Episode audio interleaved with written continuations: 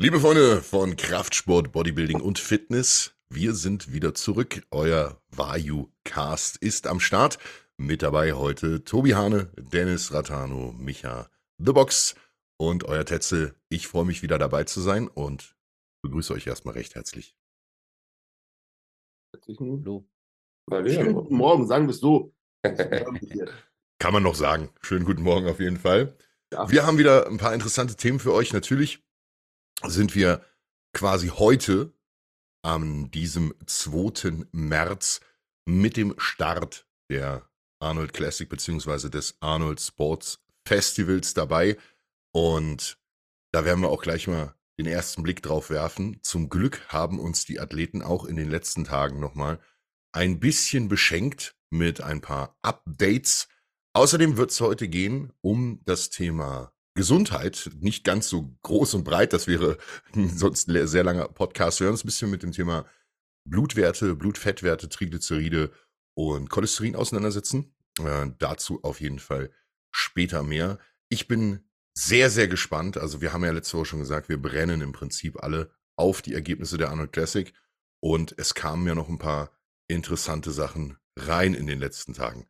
Ich gebe das erstmal an euch weiter. Ihr seid ja sicherlich genauso Feuer und Flamme. Also, was sich für mich halt immer mehr herauskristallisiert, so in den finalen Tagen, dass für mich einfach Nick Walker seine, seine Favoritenrolle irgendwo manifestiert und zementiert. Also die, die Frequenz, in der er die Form-Updates raushaut und auch die Qualität dieser Form-Updates ja sind meiner Meinung nach großartig. Und das sind nicht nur irgendwelche Ausschnitte von Körperpartien oder sonstiges, sondern das sind ja richtige ähm, Wettkampfposen, wo du den gesamten Körper siehst, so Doppelbizeps von hinten oder Latspread oder Most Muscular von vorne und, und also ich, ich bin auch überzeugt, da verrutscht nichts mehr und, und auch wenn er jetzt von der, von der Linie nicht der begnadetste und nicht der schönste Athlet ist, aber ich bin einfach nach dem, was ich gesehen habe, man möge mich Lügen strafen, wenn es anders ist, aber der Meinung, dass an dieser Kombination von Muskelmasse und, und der Definition, dem Härtegrad, da niemand vorbeikommt. Und so weit lehne ich mich jetzt heute aus dem Fenster. Das ist für mich relativ klar die Nummer eins mit dem Stand, den wir heute haben. Außer irgendjemand versteckt da irgendwas Abartiges, das man noch nie gesehen hat. Aber wie, wie seht ihr das? Ja, also ich muss sagen, da, da lehnst du dich überhaupt nicht weit aus dem Fenster. Ähm, ich glaube, die Jungs von der Arnold Classics haben im, im Überweisungsfeld schon Nick Walker eingetragen, ja. müssen nur noch am, am Wochenende auf Enter drücken. Ähm, sicherlich, man muss immer den Wettkampftag sehen, aber man muss es einfach so sagen, Matt und seine Jungs, die wissen, ja. die on point kommen. Da wird kein Hexenwerk betrieben beim, beim, ja. bei der Peak Week. Man sieht das, wie entspannt und relaxed die reinkrusen. Ja. Und da wird die Hütte einfach voll gemacht. Das äh, ist ein sehr, sehr ähnliches Schema wie bei Stefan. Ja. Wo man wirklich ultra peeled ist. Und das ist das Wichtige und auch äh, für alle, die mal auf die Bühne wollen. Wenn ihr fettfrei seid, dann kann zu 99 Prozent nichts verrutschen, wenn ihr nicht versucht, noch einen, äh, einen Zaubertrick zu machen.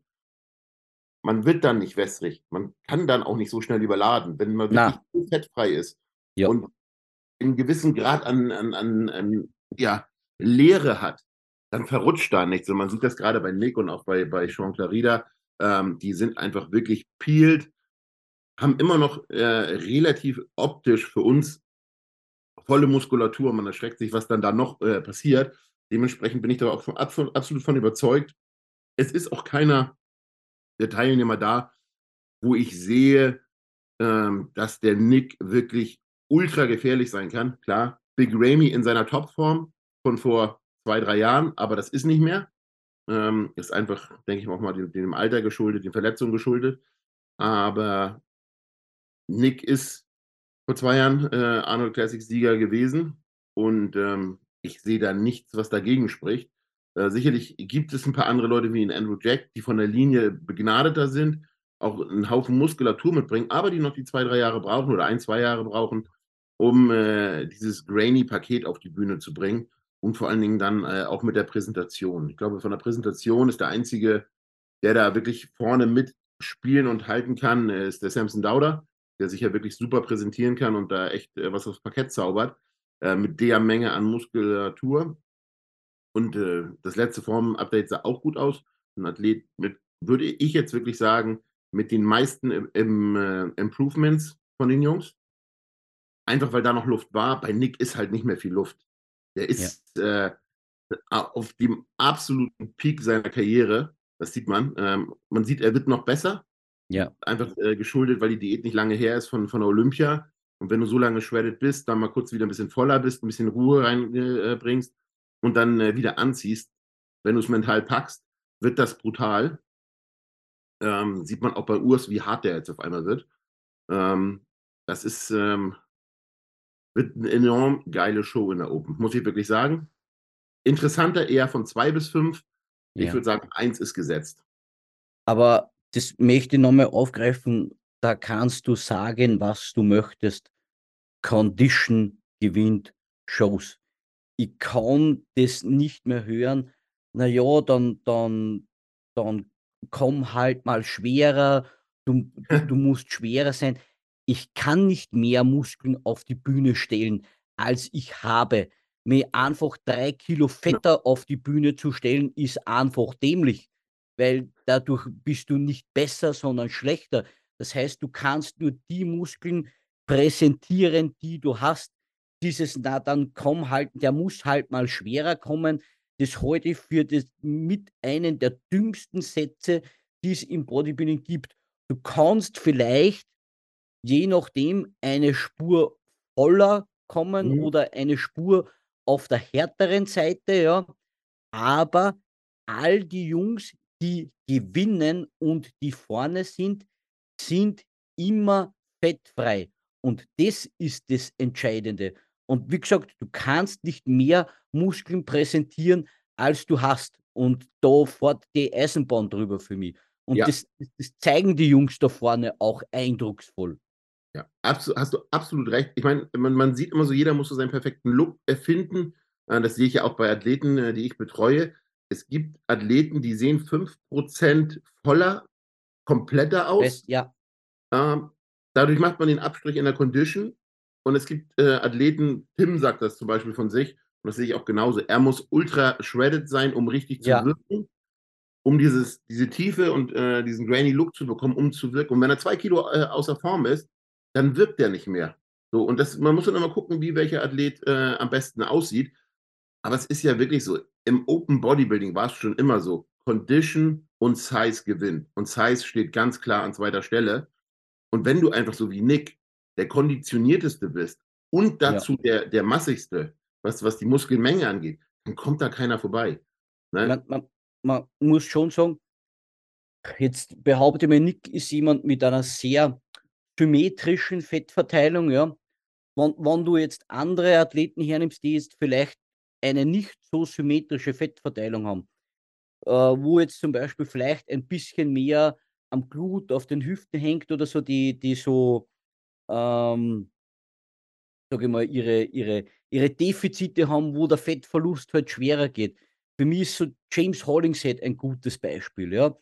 Hollingshead sagt halt, wenn ich diese 5% härter diete, dass der Glut komplett frei ist, verliert er im Oberkörper so viel Volumen, dass er nicht mehr wirkt und der Gesamtlook dadurch schlechter wird. Genau.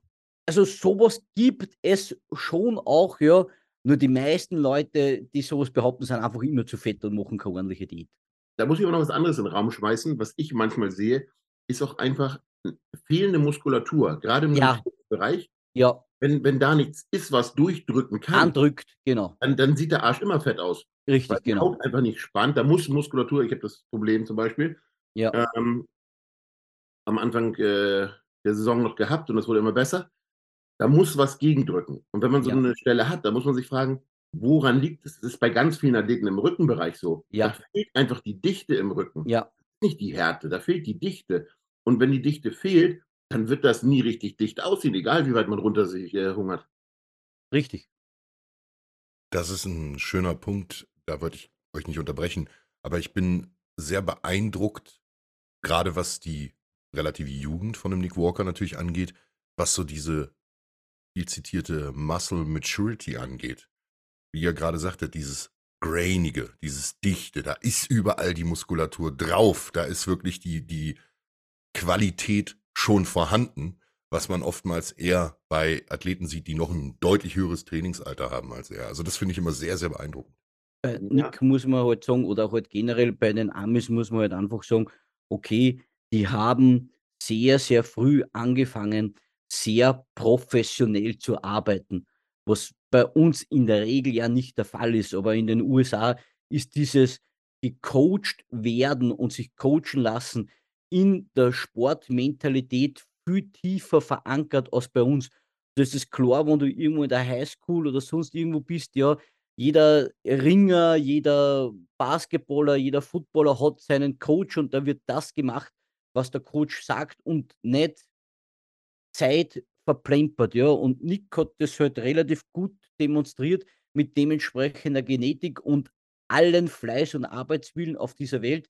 Der hat mit Progressive Overload, Low Volume, mit schweren Lasten diese Masse aufgebaut, hat oder ist dann an einen Punkt gekommen, wo er gesagt hat, okay, ich habe mehr oder weniger Progressive Overload ausgemaxt, habe meinen Frame zum Großteil ausgefüllt und dieses Trainingssystem ist jetzt von der Risk-to-Benefit-Ratio nicht mehr unbedingt das Richtige für mich, ist jetzt mit den Lasten ein bisschen zurückgegangen, dafür mit dem Volumen ein bisschen hoch und macht jetzt das Refinement seiner Physik. Ja? Das heißt, zuerst mit dem Presslufthammer haben wir aufgebaut, ja, und jetzt nehmen wir halt schon klarweise den, den Pinsel und den Meißel her, ja. Und das ist so das Problem, das ich, das ich bei uns oft sehe, wenn ich sehe, wie ähm, 15-jährige Burschen einen einarmigen Lat-Pulldown mit 10 Kilo machen, ja.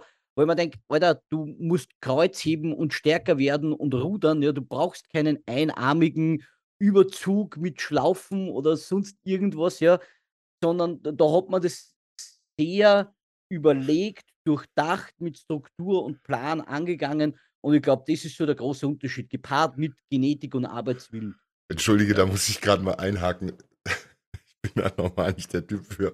Aber ich muss, ich muss gerade sehr breit schmunzeln, weil ich genau so ein Video habe ich vor ein paar Tagen gesehen, wo ein wirklich ganz junger Trainierender im Hoodie ohne irgendeine erkennbare Grundform körperlich in seinem Video erklärt hat, wie man noch besser die Muskeln isolieren kann. Und ich dachte mir so, warum willst du irgendwas isolieren?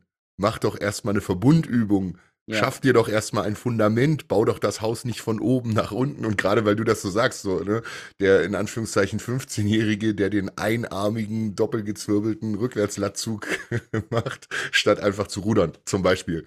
Ja, ja, also das, manchmal verliert man sich da. Ist ein bisschen jetzt beside the point, was Nick Walker angeht. Äh, stimme ich dir hundertprozentig zu. Der hat das alles auf dem Weg richtig gemacht. Was mich interessieren würde, auch aus deiner Sicht, auch aus vielleicht Tobis Sicht, wir wissen ja, ihr sagt es ja selber, er hat jetzt nicht die begnadetste schöne Linie, er ist halt The Mutant, der Freak sozusagen, was das angeht. Was würdet ihr verbessern wollen? Wo sagt ihr, okay, das wäre was, wo er noch was jetzt reinbringen kann, wo er vielleicht auch realistisch, optisch dran arbeiten kann? ganz ehrlich, nichts, weil er wird, er wird konstant da besser, wo er besser werden muss.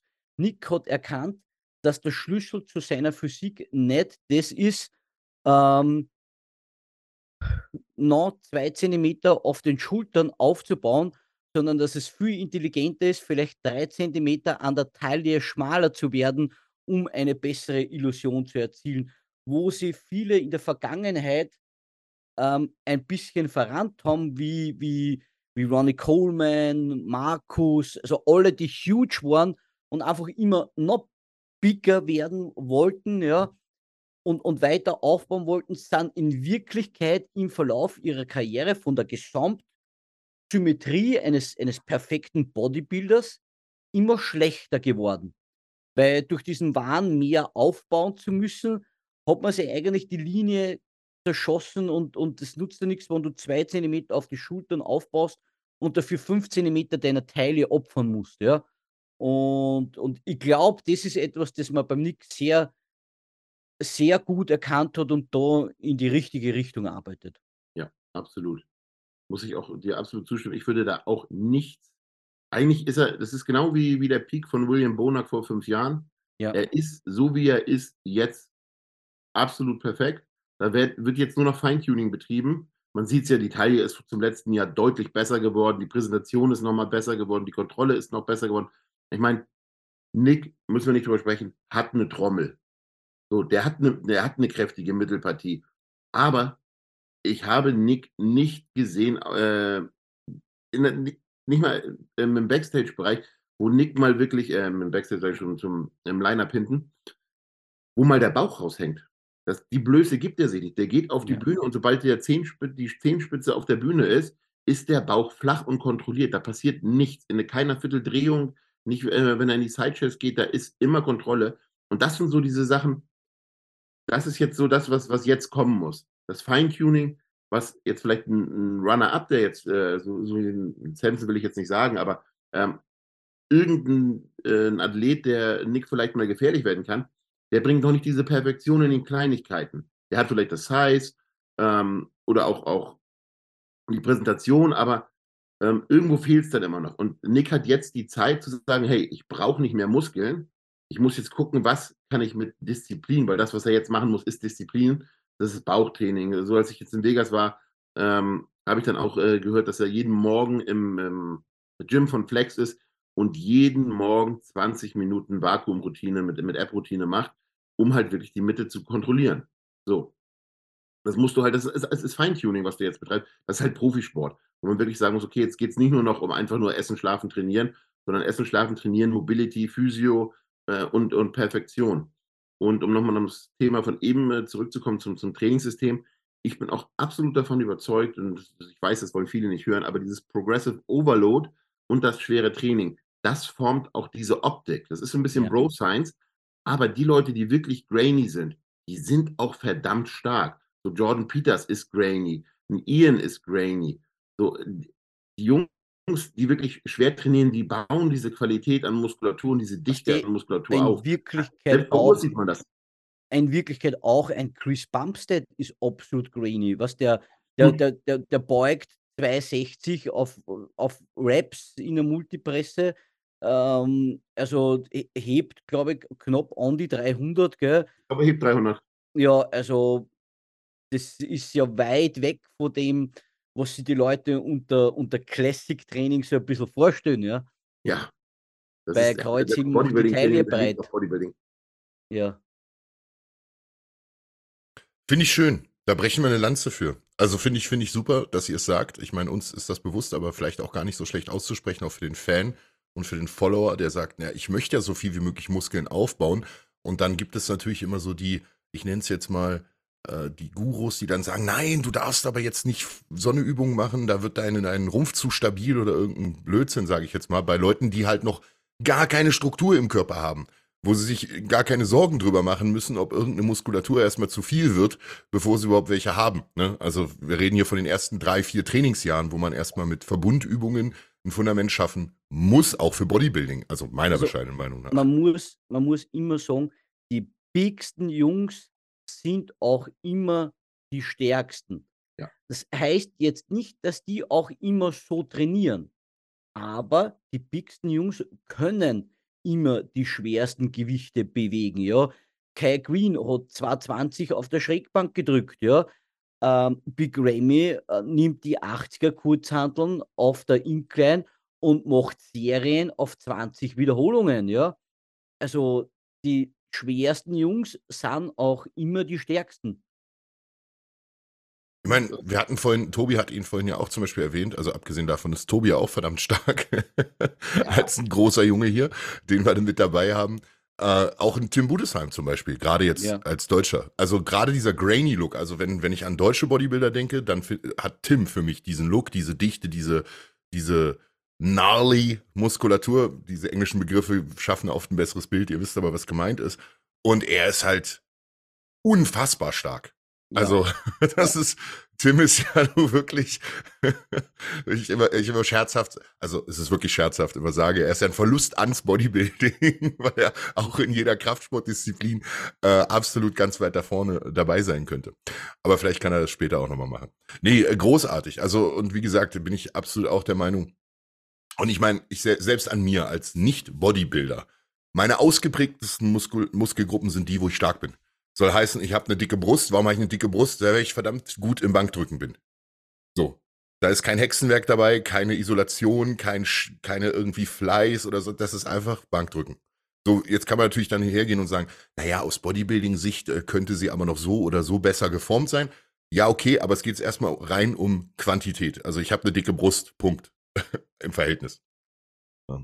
Und das durch schwere, schwere Grundübung. Ja, super. Gut, also alle sind sich einig, glaube ich. Dennis, du auch? Nick Walker ja, ganz Nick, vorne. Nick Nummer eins, äh, das, äh, also da müsste jetzt wirklich, mehr, da müsste wirklich irgendwas Komisches jetzt passieren. Ich weiß auch nicht. Äh, müsste jetzt irgendwie sich einen kleinen C anstoßen. Nein, kein, ich weiß es nicht. Also ja, da sollte jetzt nichts schief gehen. Man will ja den Teufel nicht an die Wand malen, aber wir wissen ja alle aus Erfahrung, ähm, da, da wird jetzt nichts verrutschen, wo, was die jetzt äh, produzieren, ja. Da gibt es kein Gambling oder sonst irgendwas. Aber trotzdem, in der Peak Week ist der Körper so fragil mit, mit so einem niedrigen KFA. Irgendein Infekt, der Lebensmittelvergiftung etc. Dann kann ganz, ganz schnell ganz, ganz viel verrutschen. Ja. Also hundertprozentig sicher ist das Ganze auch nicht und das ist noch nicht in trockenen Tüchern. Wir wissen alle, das ist, das, das kann jeden mal erwischen, ja. Also gerade in dieser Situation, wenn der Körper halt so lang so am Limit ist mit so einem niedrigen KFA und, und auch du, du reist irgendwo anders hin, gell? Flugzeug und, und du, du setzt dir eigentlich so, ich weiß, das ist ein bisschen, das ist ein bisschen nerdy, ja, aber ich denke mir, okay, wenn ich jetzt komplett woanders hinreise und mir einen komplett anderen Personenkreis aussetze, setze ich mich ja auch einem komplett anderen Viren- und Bakterienpool aus, den mein Immunsystem nicht gewohnt ist, ja.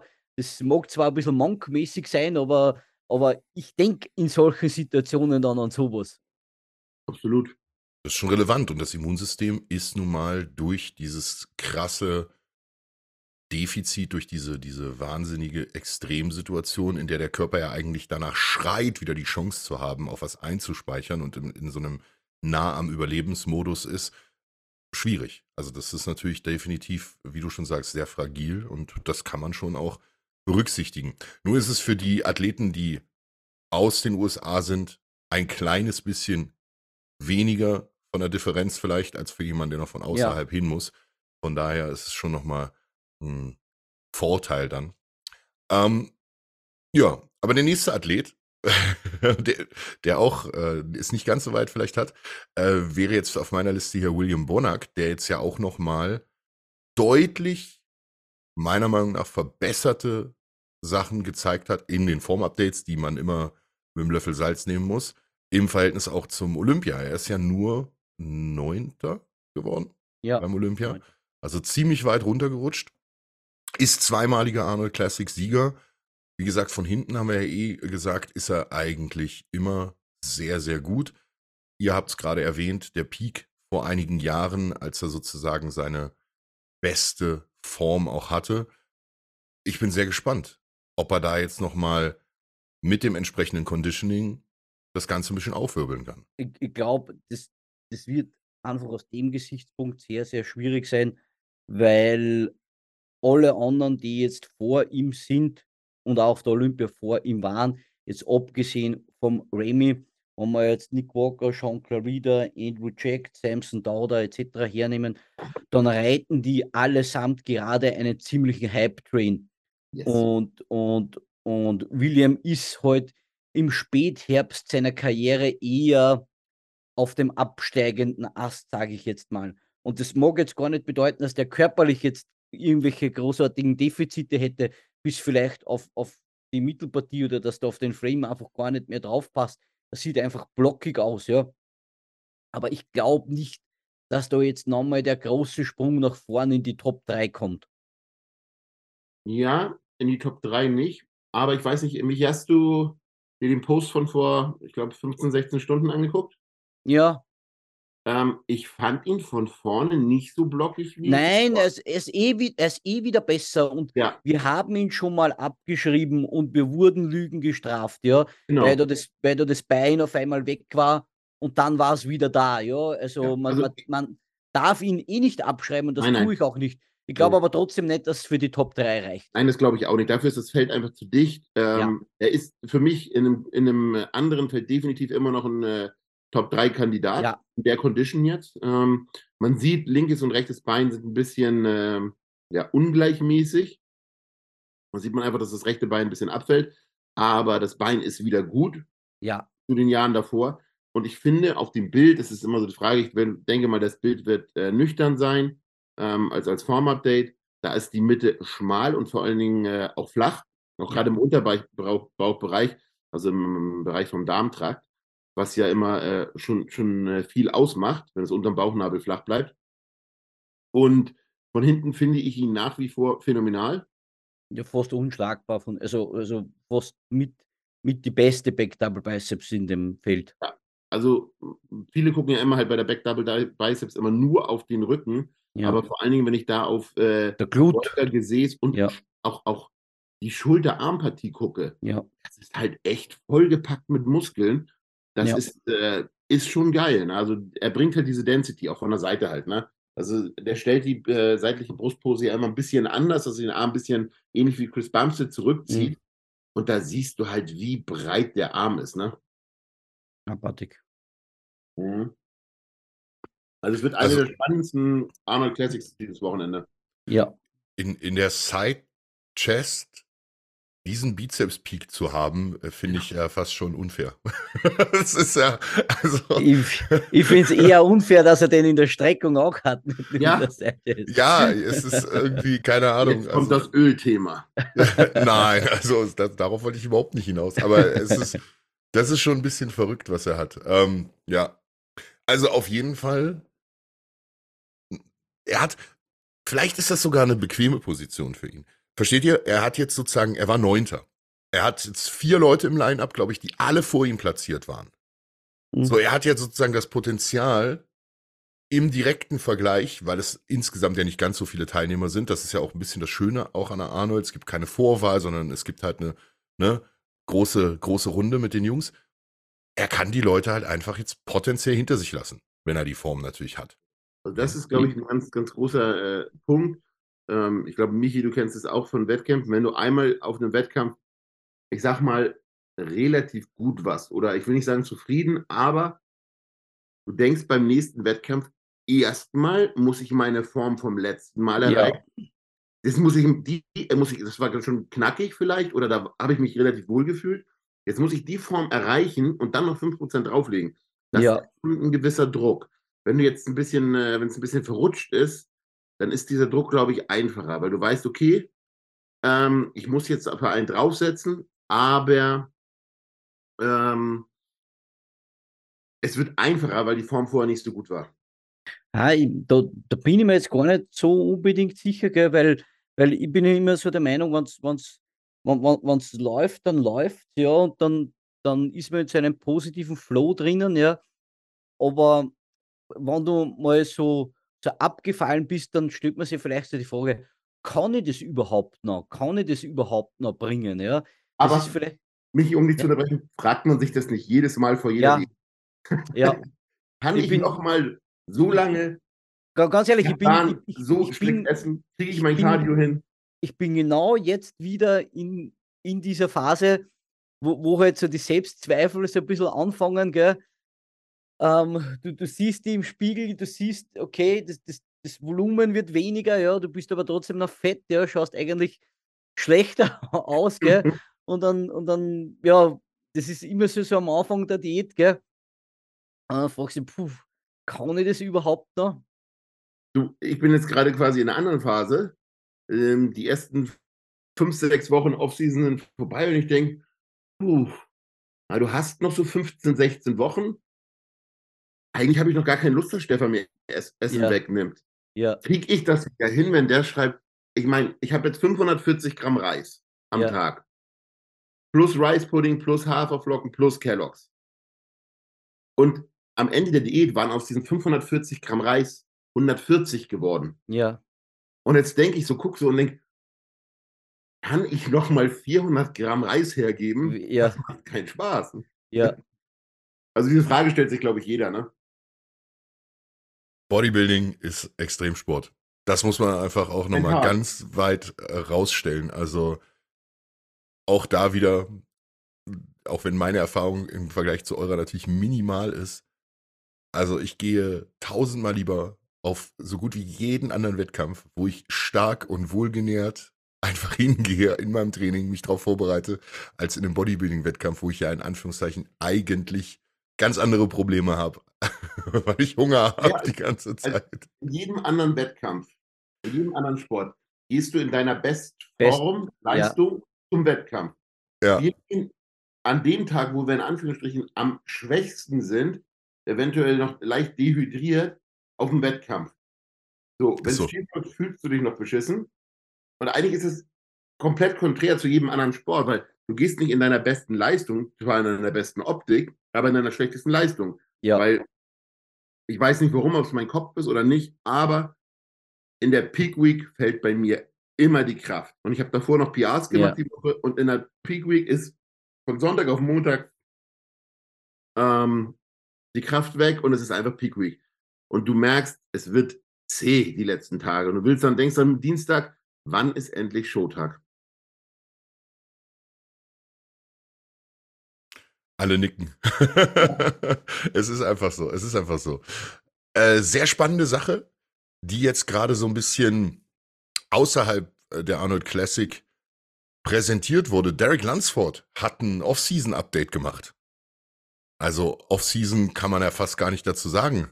Also was für eine Topform er, also natürlich nicht seine Olympia-Topform, aber in was für einer Form er sich da gezeigt hat, da war doch äh, schon so okay. Ja, wobei, ich, ich würde jetzt nicht sagen, dass es jetzt so eine ähm, ungewöhnliche Form. Ja. Ich meine, wir haben jetzt ähm, Neun Wochen nach dem Olympia. neun Wochen nach dem Olympia. Wenn es da schon Schon- hinüber ist, ist ganz Ja. schön schief gelaufen. Ja. Ähm, aber das sollte einem auch zeigen, dass man halt nicht fett werden muss in der, äh, in der, in der Offseason. Und du merkst halt, der Körper will wachsen, der Körper kann noch wachsen und es wäre strategisch auf das, das äh, Ziel Olympia ganz, ganz eine dumme Idee gewesen, jetzt die Arnolds mitzumachen. Ja. Also das war, war schon eine sehr kluge Entscheidung. Denn ich denke, der hat wachstumstechnisch da vorne mit noch das meiste Potenzial. Wenn der einmal eine volle Offseason macht mit Fokus auf Open Class, weil wir dürfen nicht vergessen, er hat ja letztes Jahr bis Mitte des Jahres eigentlich fast noch spekuliert, nochmal runter in die 212 zu gehen. Das heißt, die haben ja eigentlich die Hälfte der letzten Offseason zurückgehalten und eher gebremst. Und das wird das erste Mal sein, dass er auf Full Steam Offseason ein ganzes Jahr lang macht. Und ich glaube, da ist noch sehr, sehr viel Room für Improvements da. Sehe ich ganz genauso. Also ja, vielleicht ist auch ein bisschen mein Blick da nicht so geschärft, aber ich hatte das Gefühl, dass er jetzt quasi off-season-mäßig noch locker mit dem Conditioning von dem Samson Dauda so mithalten kann. So wirkte Was- das für mich. Das täuscht. Na, das täuscht ja. Aber Das, das denkt man immer, da denken immer, das ist doch immer dieser Trugschluss. dieser wenn du Rebound. eine Woche nach dem Wettkampf sagst, so hättest du auf dem Wettkampf Ja, gehen ja. Nein, das ist völliger Blödsinn. Ähm, es sei denn, du hast komplett nochmal die Woche durchgezogen. Man sieht voller aus, man sieht lebendiger aus, man sieht gesünder aus. Aber wenn du dich dann zum Beispiel umdrehst, dann ist da auf einmal doch wieder eine Falte im unteren Rücken über der Boxershorts Ja, oder am Adduktor unten äh, zu, zum Glut. Man muss da wirklich mal dann wirklich ganz realistisch sein und sagen, würde ich mich so auf die Bühne stellen? Nein. Ähm, das sind einfach nochmal Welten und wenn man jetzt die beiden nebeneinander sieht und man darf halt immer nicht vergessen, wenn jetzt zum Beispiel ein William Bonak, wenn der durchdrückt, da passiert halt richtig Ja. was. Da flimmert die Muskulatur. Das äh, wird jetzt beim ähm, Derek nicht passieren Hm, okay. das ist halt immer so, dass es täuscht. Das ist einfach, da, da muss man aber auch wirklich äh, tief in der Materie sein und sich Ja. damit Tag ein, Tag aus beschäftigen. Weil, ich meine, das ist für die wenigsten wichtig, aber das ist so ein Ja. Thema ähm, äh, Timing vor einem Wettkampf. Wann muss ein Athlet wie aussehen? Und das ist tricky, weil dafür gibt es kein, kein Handbuch. Ähm, man muss ein Gefühl haben, wie welcher Athlet abnimmt und wie viele Wochen out ist er denn? Es gibt, Aber ja? man, muss, man muss halt sagen, es ist ein extrem beeindruckender Gym-Look, ja. Ja. Aber kein Bühnenlook. Genau. Okay. Gut zu wissen. Man lernt, man lernt und wächst daran. Spannende Sache. Aber ich, genau. muss, ich muss mir anmerken, ich hätte gerne einen anderen Podcast-Partner aus dem Tobi. Das ist unglaublich langweilig, weil, weil sie wir immer gegenseitig zustimmen. Ja, aber ist auch nicht schlimm. Man muss ja nicht, man muss ja nicht um des Streitens willen streiten. Man kann ja auch diskutieren und sich man einig sucht, sein. Man sucht sich ja seinesgleichen. und ähm, ich glaube sogar, dass ähm, nicht nur mich und ich da synchron sind, sondern auch ganz, ganz äh, ja. viele deutsche Athleten und auch deutsche Coaches ähm, sehen es sehr, und auch internationale Coaches sehen es sehr, sehr ähnlich. Weil es gibt halt einfach, ich muss halt sagen, Bodybuilding wird in vielen Sachen halt extrem verkompliziert. So, am, am Endeffekt ist es immer relativ einfach. Und das ist ja leider auch dieses Coach-Hopping. Ähm, da werden keine gravierenden Unterschiede äh, passieren. Der eine benutzt alle in der Offseason, der andere benutzt Primo in der Offseason. Ja, that's it. Aber macht das jetzt einen Unterschied auf dem Wettkampf? Hm, vielleicht 5%, vielleicht nicht, weil der eine bessere geht. Aber im Grunde ist es alles gleich. Der Weg ist immer im Bodybuilding das gleiche. Was halt ist, das Auge. Das macht den Unterschied, finde ich. Deswegen, äh, Michi, kriegst du keinen anderen Partner. Vor allem, es ist auch immer so, ist, wenn ich dann höre, ja, na, es kriegen ja alle den gleichen Plan. Ja, weil der Plan grundsätzlich funktioniert. Aber einen Ernährungsplan erstellen kann jeder Dummkopf. Das ist keine ja. Raketenwissenschaft. Nein. Die Magic im Bodybuilding ist es zu wissen, wann mache ich welche Adaption. Einen Plan zu erstellen, kann jedes Dummer. Das, das ist keine große Kunst. Ja. Ein guten Coach macht aus, zu wissen, okay, wann muss ich aufs Gas drücken und wann muss ich Gas rausnehmen. Genau so. Das ist aber, guck mal jetzt gerade, wenn wir jetzt in das Thema gerutscht sind, das ist ja so, ich würde jetzt zum Beispiel eins zu eins sofort Michis Plan trainieren. So, auch geschuldet daher, weil mich und ich ähm, quasi so ähm, wieder sehr identisch die gleichen Stärken und ich will nicht sagen Schwächen haben, aber ja. haben den Bein- und Rückenfokus und Brust ist für uns relativ egal. So. Genau. Wenn, wenn Stefan uns jetzt den gleichen Plan geben würde, Wobei Stefan weder Finger äh, in Michis Plan hat, noch so viele in meinem. Das ist eher immer so ein Abnicken. Ähm, ja. Dann wäre es so und es wird keinen Unterschied machen. Ne, das ist immer, das, viele machen Hexenwerk draus, ne? Und gerade wenn du, wenn du frisch im Sport bist, ganz ehrlich, da reicht ein guter Plan für den Anfang. Und ihr könnt auch zehn andere trainieren. Weil zehn andere stehen genau am gleichen Punkt. Das passt ja wieder zu dem, was wir vorhin gesagt haben. Die Leute schreien immer nach Individualisierung. Ja, um Individualisierung irgendwie ben zu benötigen, musst du aber auch erstmal so weit fortgeschritten sein, dass überhaupt klar ist, wo zum Beispiel ja. eine Stärke und eine Schwäche ist. Wie du gerade sagst, bei euch beiden vielleicht mein Bizeps und Rückenfokus, wo mhm. ihr jetzt nach, was habt ihr für ein Trainingsalter, 15, 20 Jahre, ja. äh, sagen könnt, okay, alles klar, da gehört jetzt halt einfach nochmal ein bisschen mehr Arbeit reingesteckt. Aber jemand, der keine fünf Jahre Trainingsalter hat, braucht sich ja gar keine Sorgen drum machen. Hauptsache es wächst. Genau das ist es. Genau das ja. ist es. In Anführungsstrichen, wenn du anfängst äh, zu spezialisieren, heißt das auch, dass du irgendwo eine Schwäche hast. Ja. Also, na, im, im, Grund, im Grunde, du machst dein normales äh, Drücktraining, du machst äh, eine Kniebeuge, eine Beinpresse und einen, einen Strecker ähm, und machst dein, dein Rückentraining mit dem Kreuzheben, Langhandelrudern, Tiberrudern und einer Latzug-Variante. That's it. Keep it simple. Ja.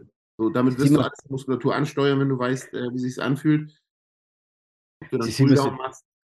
Na, wenn du den Latt triffst, triffst du ihn. Es ist immer so lustig, wenn die Leute dann sagen, ah na, ich habe eine Armschwäche, kann ich dann einen eigenen Arm da haben? Na, du brauchst, du bist genereller Schwäche, du brauchst einfach mal Muskeln, ja. Wenn, wenn, du, wenn du in Dips im Bankdrücken etc. stärker wirst, dann wird auch dein Arm mitwachsen, ja. Aber ja. Ja, oder so für den allgemein Trainierenden. Ja, mach doch mal erstmal zehn Klimmzüge.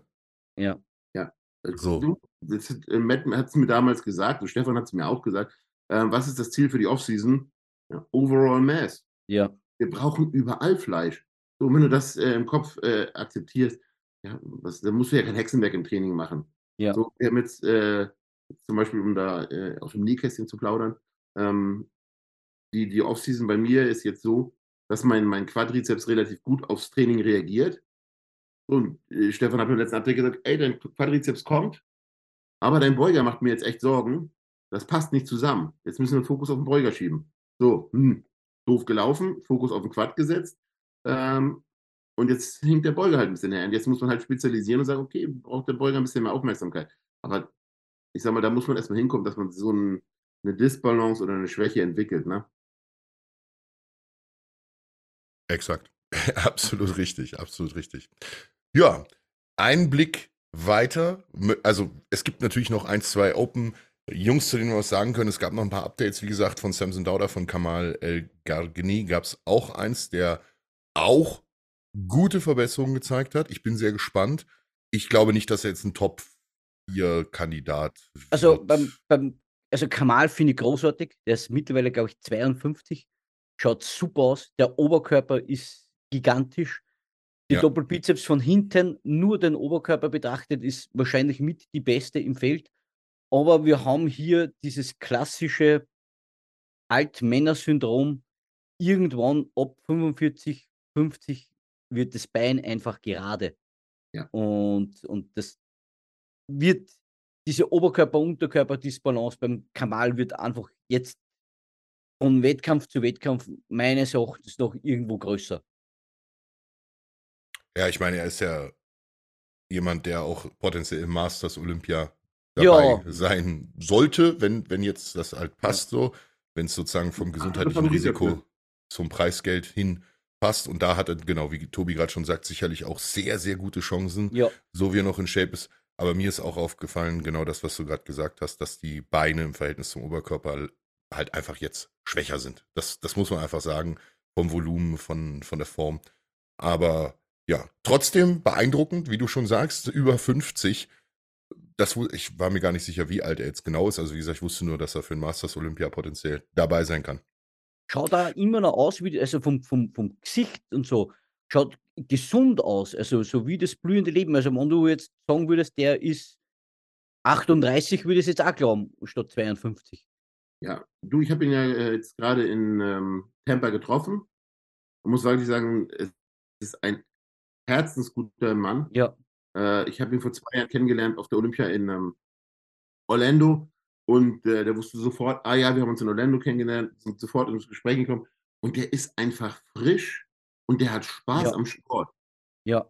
Das ist, also der brennt dafür, der kommt ins Studio und da siehst du nicht, der schleppt sich da nicht rein. Der trainiert wie ein 25-Jähriger. Der gibt und Gas, macht und die haben jetzt, ist ganz lustig, die arbeiten auch mit Progressive Overload, aber sagen ganz klar, mit so viel Volumen wie möglich, ja. die halt auch kein Risiko mehr eingehen, um dann, je mehr Volumen du machst, damit begrenzt du ja auch immer so ein bisschen die maximale Last, die, Last. die du schaffst, ähm, einfach über die Erschöpfung. Und die haben da einen guten Weg für sich gefunden. Ja. Es ist halt wirklich absolut interessant, mit solchen Leuten zu sprechen. Und ähm, es ist immer lustig, ähm, er sagt halt auch, er ist 52 und gibt Gas, weil er Bock hat. Und er sagt, er muss halt immer schmunzeln über die Leute, die sagen, ah, ich bin jetzt 30, zwei Jahre mache ich noch. Dann sagt er, wie kann man das sagen, wenn man Spaß an der Sache hat? Ja. Und ja. noch 20, 20 Jahre drin sind, dann nehme ich die doch mit. Vor allem, ganz ehrlich, wenn ich mir Ronny heute anschaue, Ronny ist auch ein bisschen über 50, glaube 55, ja. irgend sowas, ja. Und ich habe ja den getroffen letztes Jahr in Texas. Der ist immer noch im Gym, der gibt immer noch Gas, der liebt es und der wirkt in keinster Weise irgendwie verbittert oder sonst irgendwas. Der hat so eine positive Lebensausstrahlung und so eine Freude am Training und an dem, was er tut.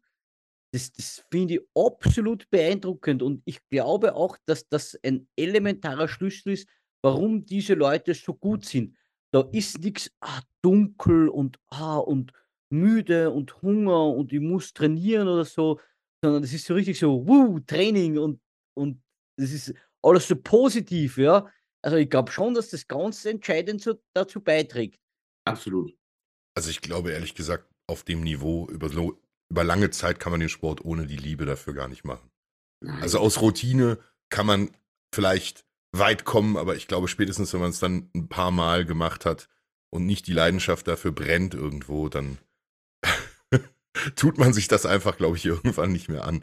Also ich kann es mir nicht vorstellen, wenn ich keinen Spaß an, am Training hätte, dass ich äh, ja dann hingehe und sage, so jetzt gehe ich halt wieder an irgendeine Grenze. Also dazu muss man ja auch Bock drauf haben. So sieht es nämlich aus. Wenn du keinen Spaß dran hast, dann musst du es halt nicht machen. Ich glaube aber, dass das ein, ein, ein, eine entscheidende Begleiterscheinung des, des Social Media Zeitalters ist, ja. Weil ich bin früher trainieren gegangen, des Trainingswillens und weil ich das Training geliebt habe. Den Körper, den ich damit geschaffen habe, war eigentlich so eine positive Begleiterscheinung, ja. Aber heute fangen die Leute mit dem Training an, weil sie sagen, ich will, ich will berühmt werden, ich will Influencer werden, ich will, ich will Profi werden. Und das ist meiner Meinung nach die, eigentlich die, die falsche Motivation, um ins Training zu gehen. Ich bin immer ins Training gegangen des Trainingswillens, weil ich das Training geliebt habe. Für die meisten Leute heute ist das Training eigentlich ein Mittel zum Zweck. Ja. Ich habe auch letztens überlegt, ich habe früher nie wirklich Bilder gemacht. Ja. Also, Ja. weil ich sehe dann jetzt im Gym so 15-Jährige, die dann posen und dann denke ich so, ich weiß nicht.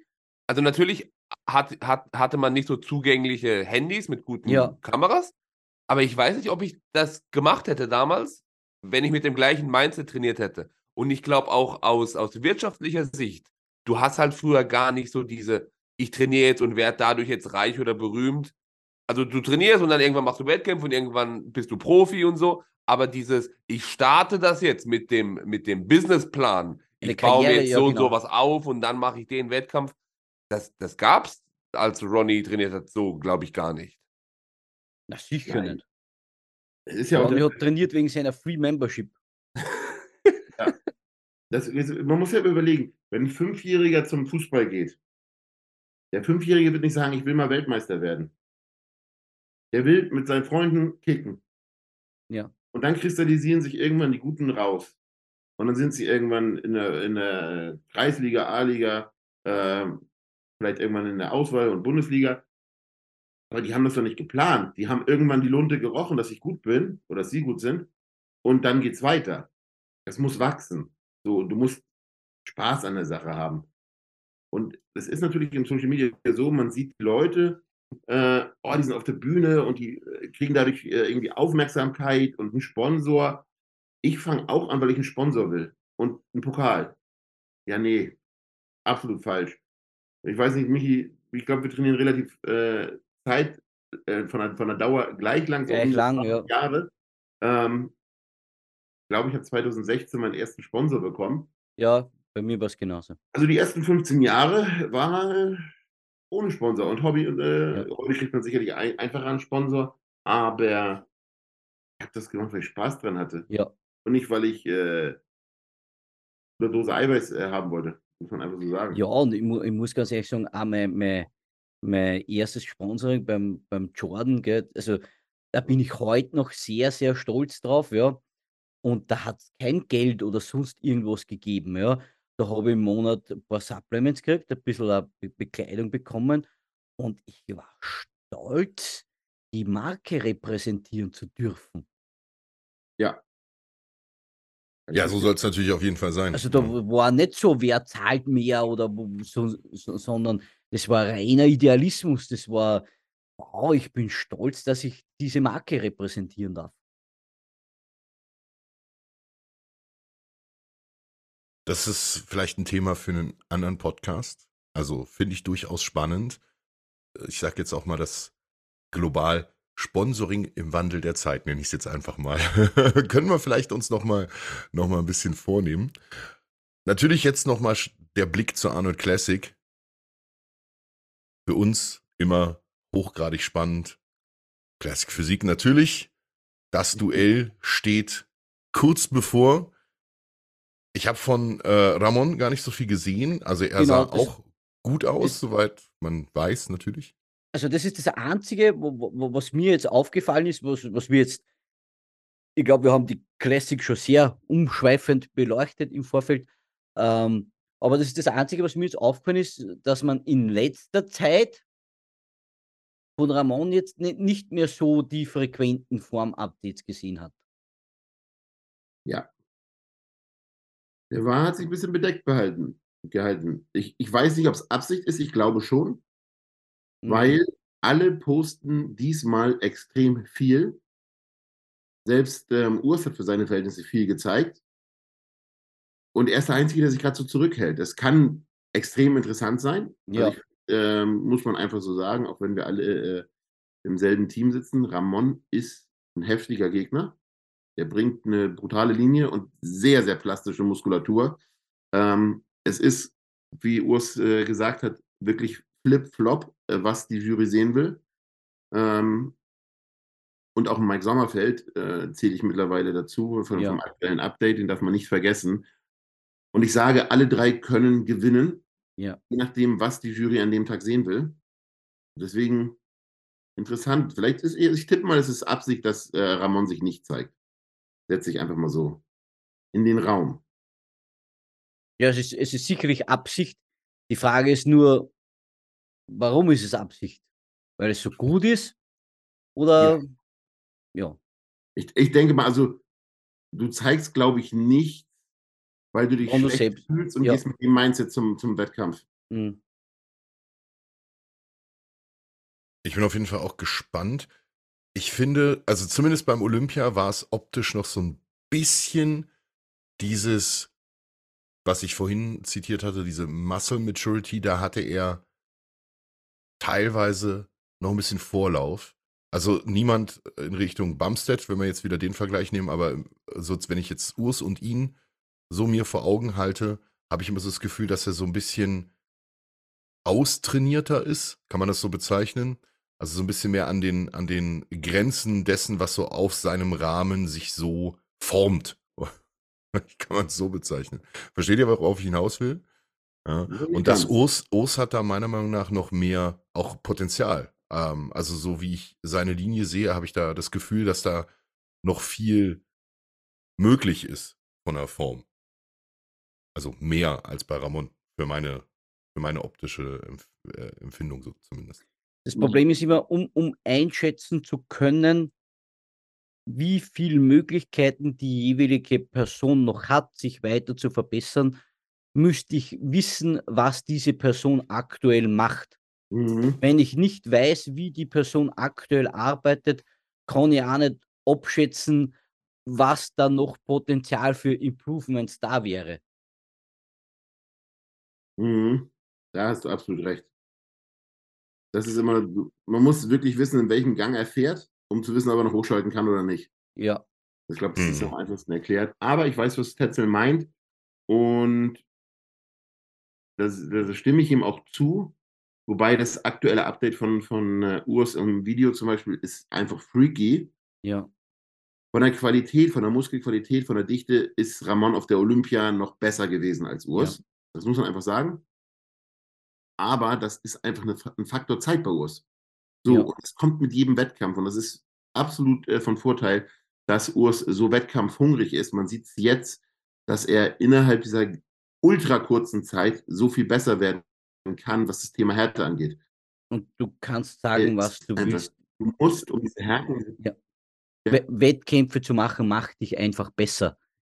Ja, und vor allem auch die Trainingseinheiten. Ja. Die Trainingseinheiten, das schafft die Muskelqualität. Ja. Das ist einfach so. Du kannst nicht sagen, ich, doof gesagt, ich nehme jetzt doppelt so viel Stoff und werde dann doppelt so hart. Nein, es ist nicht so. Du musst deine Anzahl an Sätzen, an Wiederholungen, an Trainingseinheiten absolvieren, um diesen Grad der Muskelreife zu erlangen. Und Urs ist einfach extrem jung. Ja. Das kommt. Also Zeitfaktor, ja, also ja. passt, passt äh, in das Bild, was ich auch sagte. Mike hast du auch schon erwähnt, von ihm gab es mhm. jetzt auch noch mal ein Bild. Sehr beeindruckendes Bild. Der war, gut, man kann natürlich äh, vom Licht, von der Schärfe, von der Härte, bla bla bla, an einem Bild immer nicht so hundertprozentig beurteilen, was dann nachher auf der Bühne steht. Aber dass Mike sehr gut kommen wird, das wissen wir. Der wird auch sich keine Blöße geben im Vergleich zur Olympia. Und da ist dann halt wieder genau dieser Punkt. Kann er die Form bringen? Kann er die Form verbessern, überbieten? Ich bin gespannt. Und ich glaube, das ist das erste Mal, so wie es Tobi gerade gesagt hat, äh, dass wir es so aussprechen, aber bewusst ist uns das sicherlich schon lange. er ist halt hier auch einer, der ganz, ganz vorne mitkämpft. Also zwischen ja. den dreien äh, wird hier mit hoher Wahrscheinlichkeit eine Entscheidung fallen. Ja, also wir sehen wahrscheinlich hier die Top 3 der Arnold Classic äh, Physik ähm, mit Mike, mit Urs und mit äh, Dino. Ja. Also Mike hat halt einen ultra gefährlichen Frame.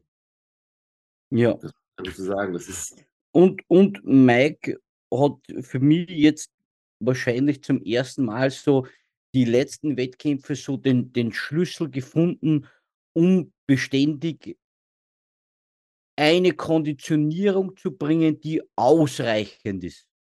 Ja. Also sagen wir es mal so, weil, weil richtig gut ist die Form jetzt nicht, aber mit seinem Frame, mit seiner Linie ist sie ausreichend, um ihn sehr, sehr weit nach vorne zu spülen. Das ist eigentlich quasi ganz interessant, äh, dass du das jetzt so sagst, weil das ist das Thema, was wir vorhin angesprochen haben, was Condition und Size angeht. Mike muss nicht aktuell so ultra peeled sein wie Urs, um sich vorne zu platzieren, weil er diese Pluspunkte in der Linie hat, was ja. die ultraschmale Taille angeht, was die wirklich sehr, sehr breiten Schultern angeht. Und damit macht er das andere so ein bisschen wett. Also, ihr wisst, was ich meine? Ja, ja. Ein bisschen weniger Condition, aber dafür sammelt er woanders Pluspunkte, um dann wirklich gut vorne zu stehen. Wenn das jetzt noch härter wird als beim Olympia, wovon ich wirklich ausgehe, weil er hat ja dann auch noch weitergemacht und jeder Wettkampf macht einen besser, ähm, wird das ein ganz, ganz gefährliches Paket.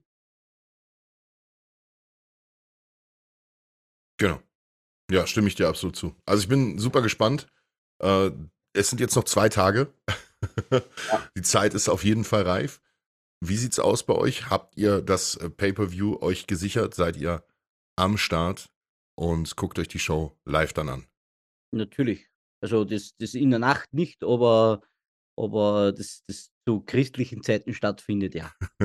ich sehe es ganz genauso, das muss man einfach ganz sagen.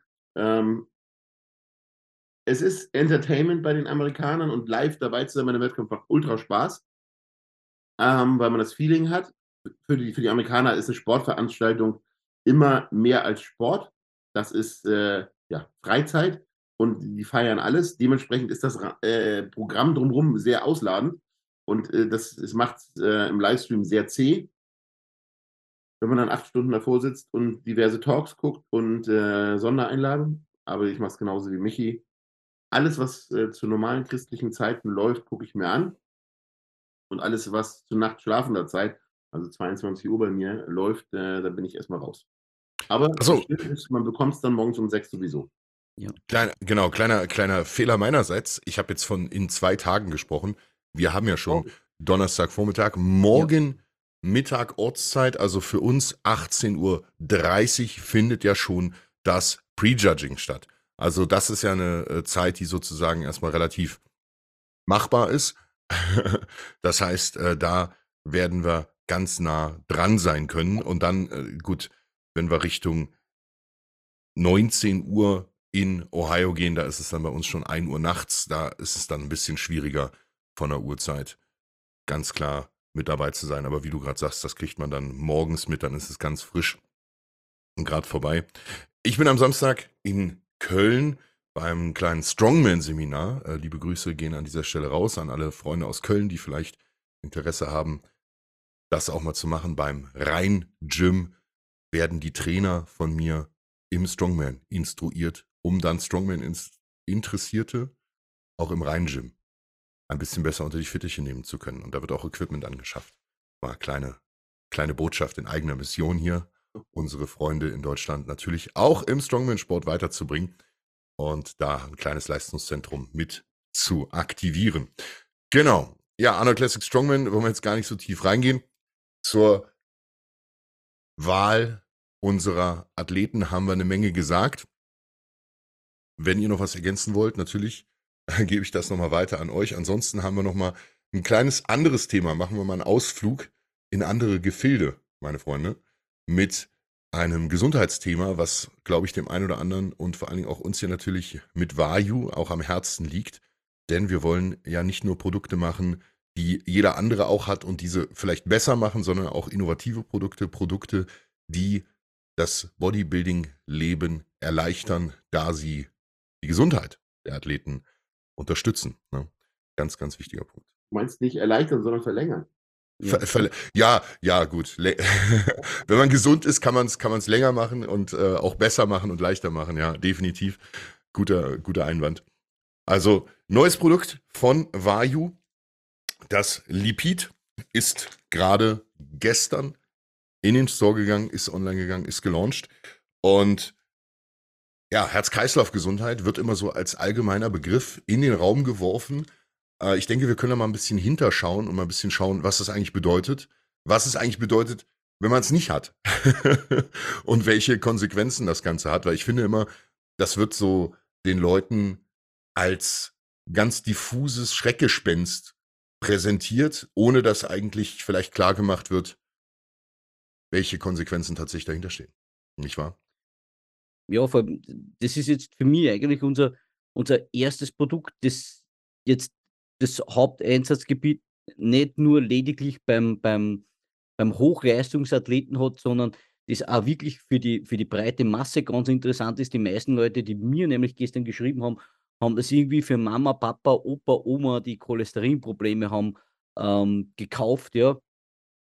Und natürlich ähm, bei Cholesterinproblemen, also niedriger HDL-Spiegel oder hoher LDL-Cholesterinspiegel, ähm, führt halt zu Gefäßablagerungen oder zu, zu Ablagerungen in den Gefäßen. Und wenn der LDL dazu noch niedrig ist, dann, dann werden diese Ablagerungen auch nicht äh, dementsprechend abtransportiert und das führt dann in weiterer Folge zu Herzinfarkt, Schlaganfall etc. Und das sind eigentlich die Todesursachen, woran die meisten Bodybuilder in den letzten Jahren eigentlich verstorben sind. Kurze Korrektur. Ja. Wo die meisten, wo die meisten männlichen Deutschen dann versterben. Ja. Ja, ja, richtig. Nicht nur. Muss man wirklich so sagen. Ja. ja. Also auch neben Herzinfarkten, die natürlich ganz, ganz vorne mit dabei sind, äh, Gallen- und Lebersteine. Bis zur Leberzirrhose, also einer chronischen Schädigung der Leber, nicht nur durch irgendwie Alkoholismus, sondern auch entsprechend durch den Konsum von äh, sehr viel Zucker, sehr viel, extrem viel Kohlenhydraten, die nicht entsprechend genutzt und verbrannt werden, wenn man nicht entsprechend äh, sportlich aktiv ist. Also auch hier nochmal der, der Zusammenhang, ja, weil viele ja immer das mit ähm, zum Beispiel fettiger Ernährung verbinden, was jetzt gar nicht so der große Punkt ist.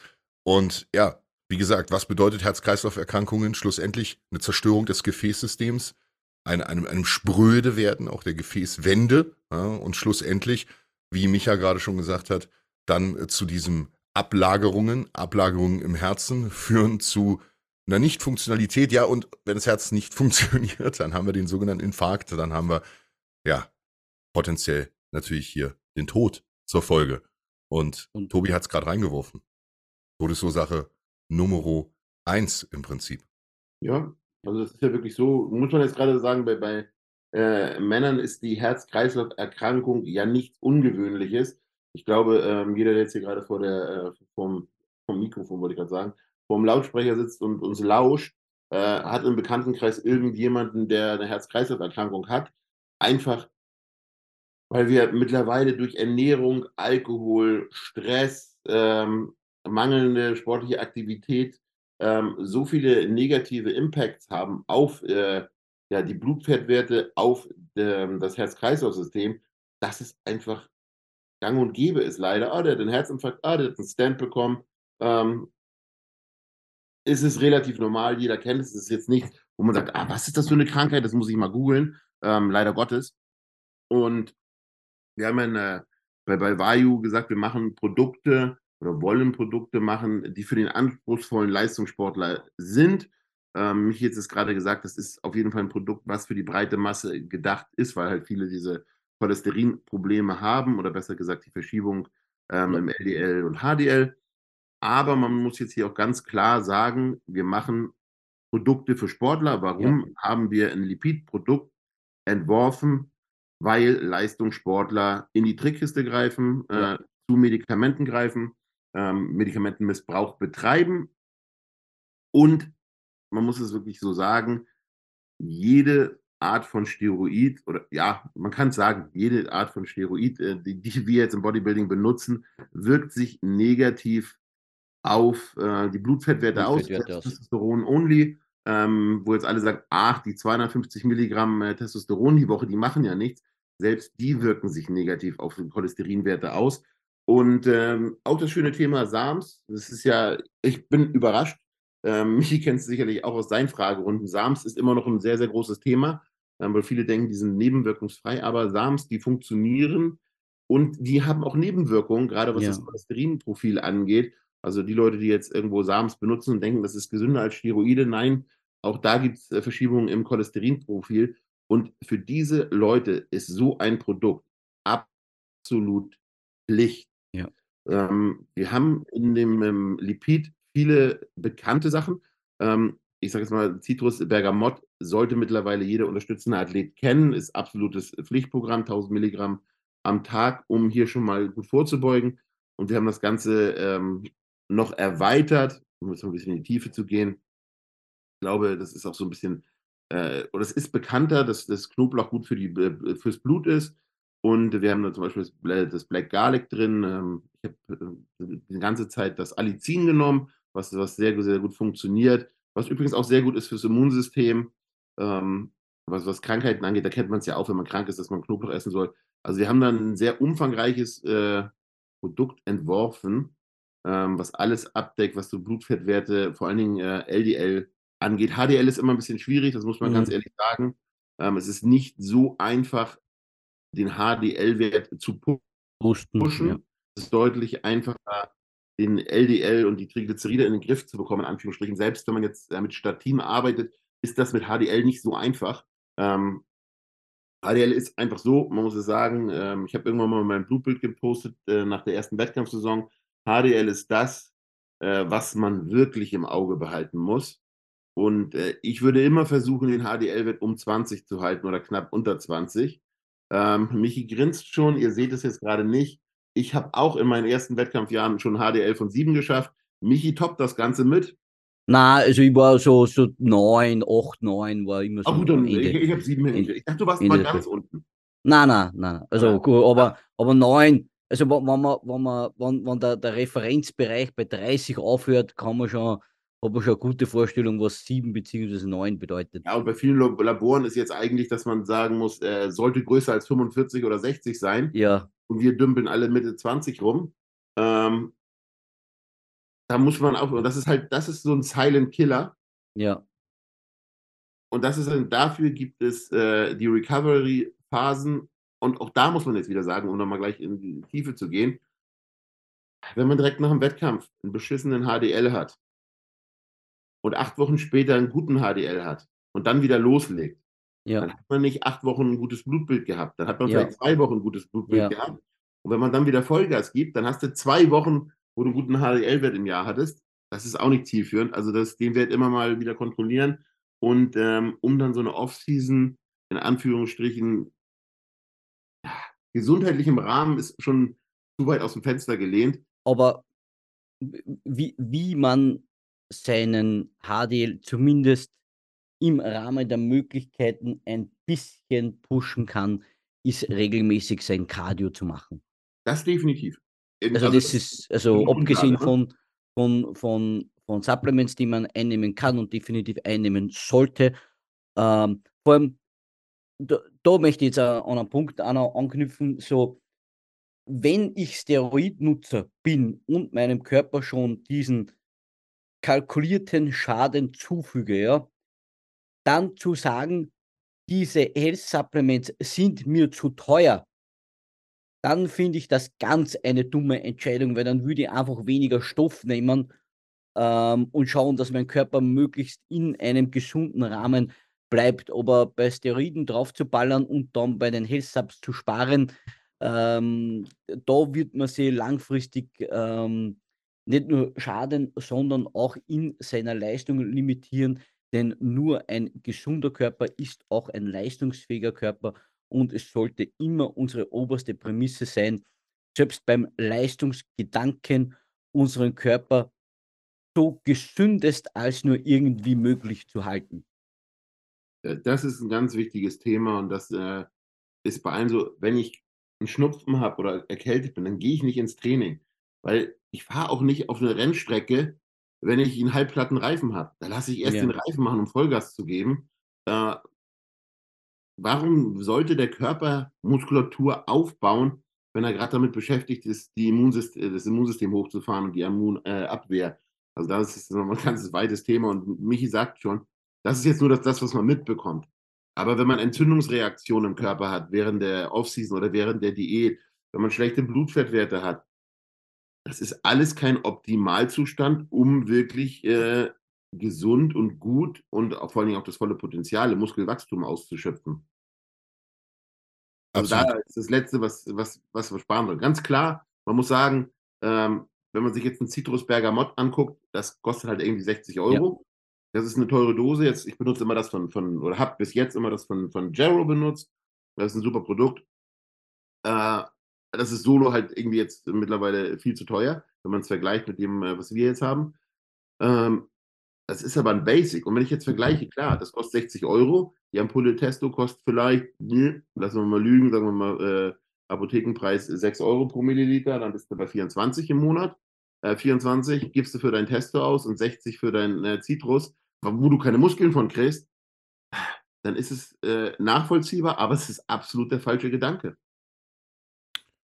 Ja, also ich möchte auch noch mal kurz wirklich einsteigen in die Geschichte. Ich bin ja sowieso kein Freund davon, auch dass unsere Strongman- und Kraftsportfreunde, also egal ob Powerlifter oder Strongman, äh, immer dieses, ich muss übertrieben schwer werden und schwer werden um jeden Preis und auch egal ob es Qualitäts- Gewicht ist, also Muskulatur schlussendlich, bin ich kein Freund von, äh, weil da eben auch die Ernährung drunter leidet oftmals. Ich bin selber, wie ihr alle wisst, kein Ernährungsheiliger, definitiv nicht, also weit, weit weg davon, ähm, das so unter Kontrolle und in dem Maße zu betreiben, wie ihr das macht.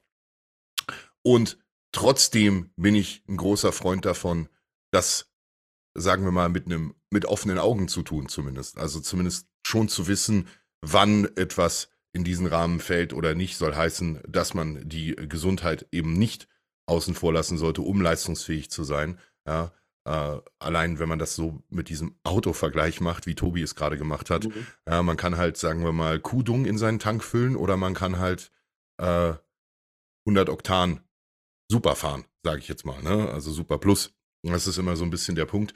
Und diese Produkte sind natürlich immer kein Ersatz dafür, das ist schon mal ganz, ganz klar, aber das ist eben das Additiv, was es nochmal verbessern kann. Und hier mit Vajolipid haben wir ein Produkt äh, mit einer Verzehrempfehlung für bis zu fünf Kapseln am Tag. Ja, das heißt, da sind wir in einem Bereich, wo wir eine Monatsration haben und da wären dann die 1000 Milligramm ähm, Bergamot auch schon abgedeckt, die Tobi gerade gesagt hat.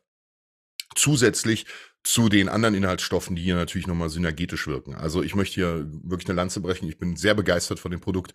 Äh, hier haben wir wirklich den, ja, obersten Stand, was industriell auch möglich ist, mit den äh, patentierten Inhaltsstoffen, also nicht mit mhm. irgendwelchen, sondern wir haben hier das Amlerfruchtextrakt, Bergamonte, äh, das Olivenblattextrakt und auch das Traubenkernextrakt ist alles auch das schwarze Knoblauchextrakt, das sind alles ähm, die entsprechenden Top-Standards der Industrie und nicht irgendwelche Rohstoffe, nur um das mal ebenso zu machen, äh, sondern die, die optimalen und damit auch der gleichbleibende Qualitätsanspruch. Ja, also immer die maximal höchste Qualität.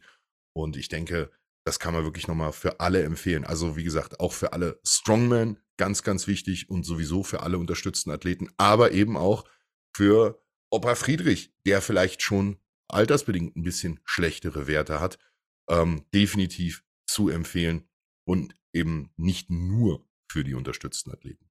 Das wollte ich an der Stelle nochmal ganz klipp und klar herausstellen. War mir wichtig. Ja. Ja, ja Freunde.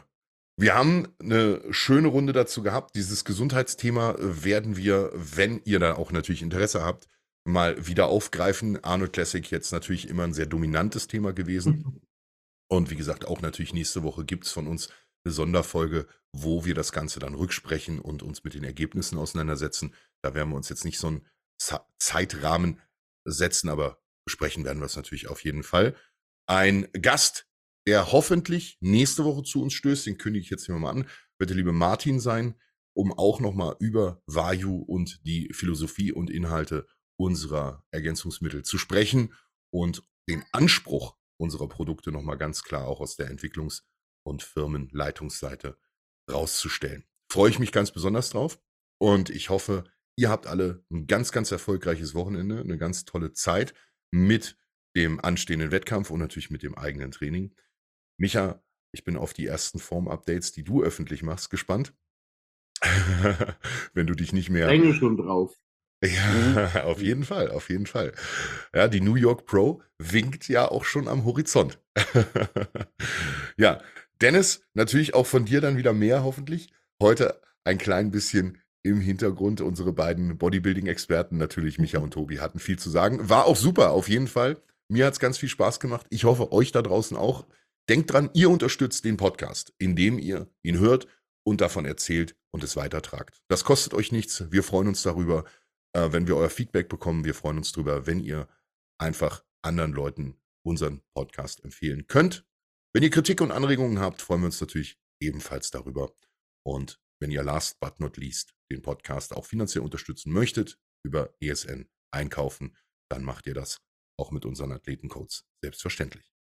Ich bedanke mich für die tolle Runde, hoffe, ihr habt einen erfolgreichen Tag und die letzten Verabschiedungsworte gebühren natürlich immer euch.